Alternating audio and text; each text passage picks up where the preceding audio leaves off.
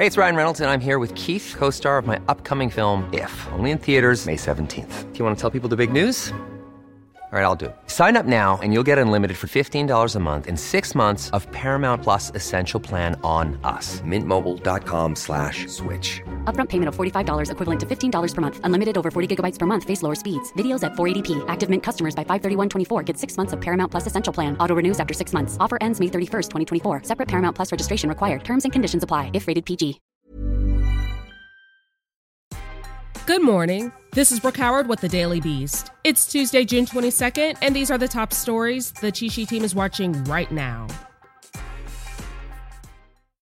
Last summer, then President Donald Trump spoke in the Rose Garden to announce a crackdown on George Floyd protests.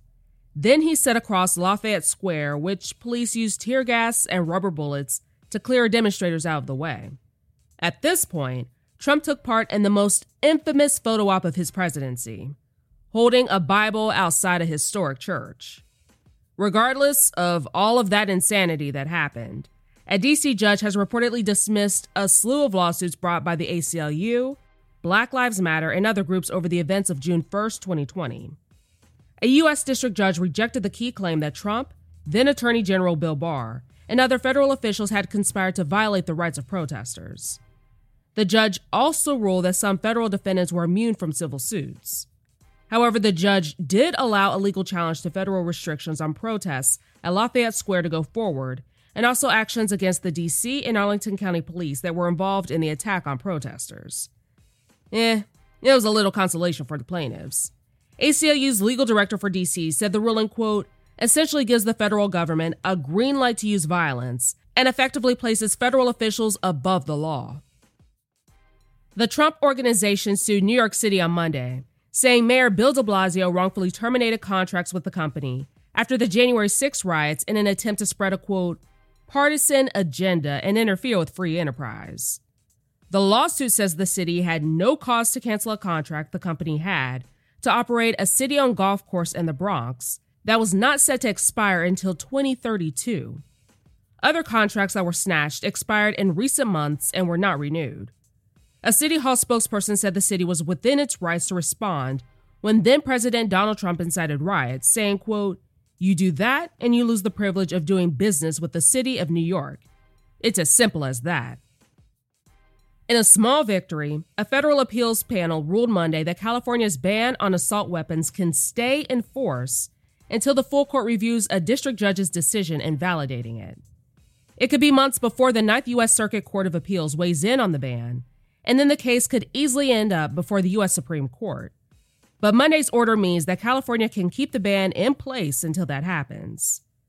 Earlier in June, a judge who was also a Second Amendment champion compared an AR 15 to a Swiss Army knife and overturned the ban. Fred Johnson Jr. has been named by police as the driver of the vehicle that veered out of control, killing one person and injuring two others at Saturday's Stonewall Pride Parade in Wilton Manors, Florida. Johnson, who is 77 and a member of the Fort Lauderdale Gay Men's Chorus, has offered his quote, sincere regrets to all those who were impacted by the tragic event. He has noted that the crash was an accident and, quote, would never do anything to intentionally harm anyone. The man who died and two others who were injured in the crash were also members of the chorus. In a statement, Fort Lauderdale police said they were still gathering evidence, but so far the tragic event appeared to be just an accident. Police had earlier said that Johnson, quote, had ailments preventing him from walking the duration of the parade and was selected to drive the white pickup truck.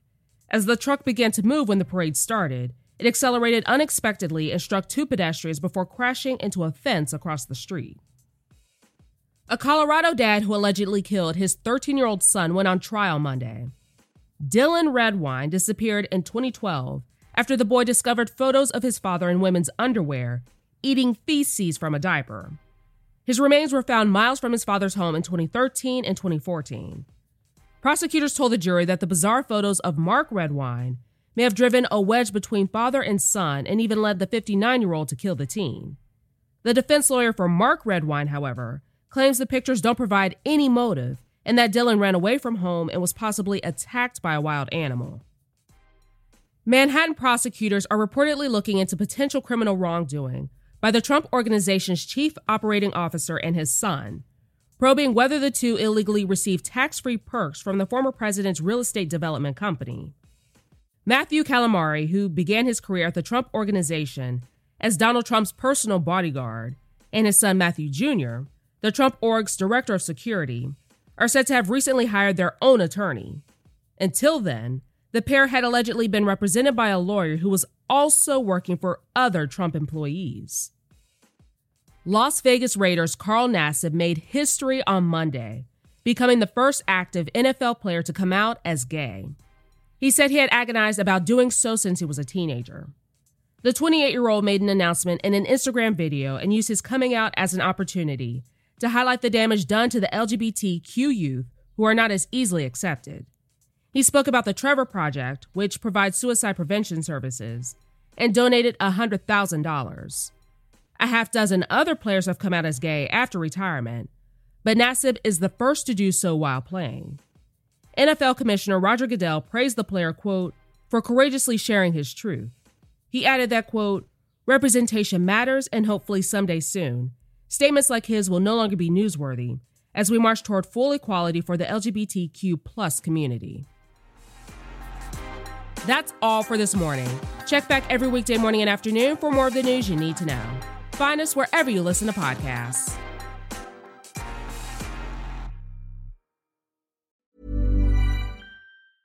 Even when we're on a budget, we still deserve nice things. Quince is a place to scoop up stunning high end goods for 50 to 80% less than similar brands. They have buttery soft cashmere sweaters starting at $50, luxurious Italian leather bags, and so much more.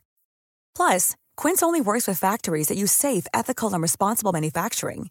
Get the high-end goods you'll love without the high price tag with Quince. Go to quince.com/style for free shipping and 365-day returns.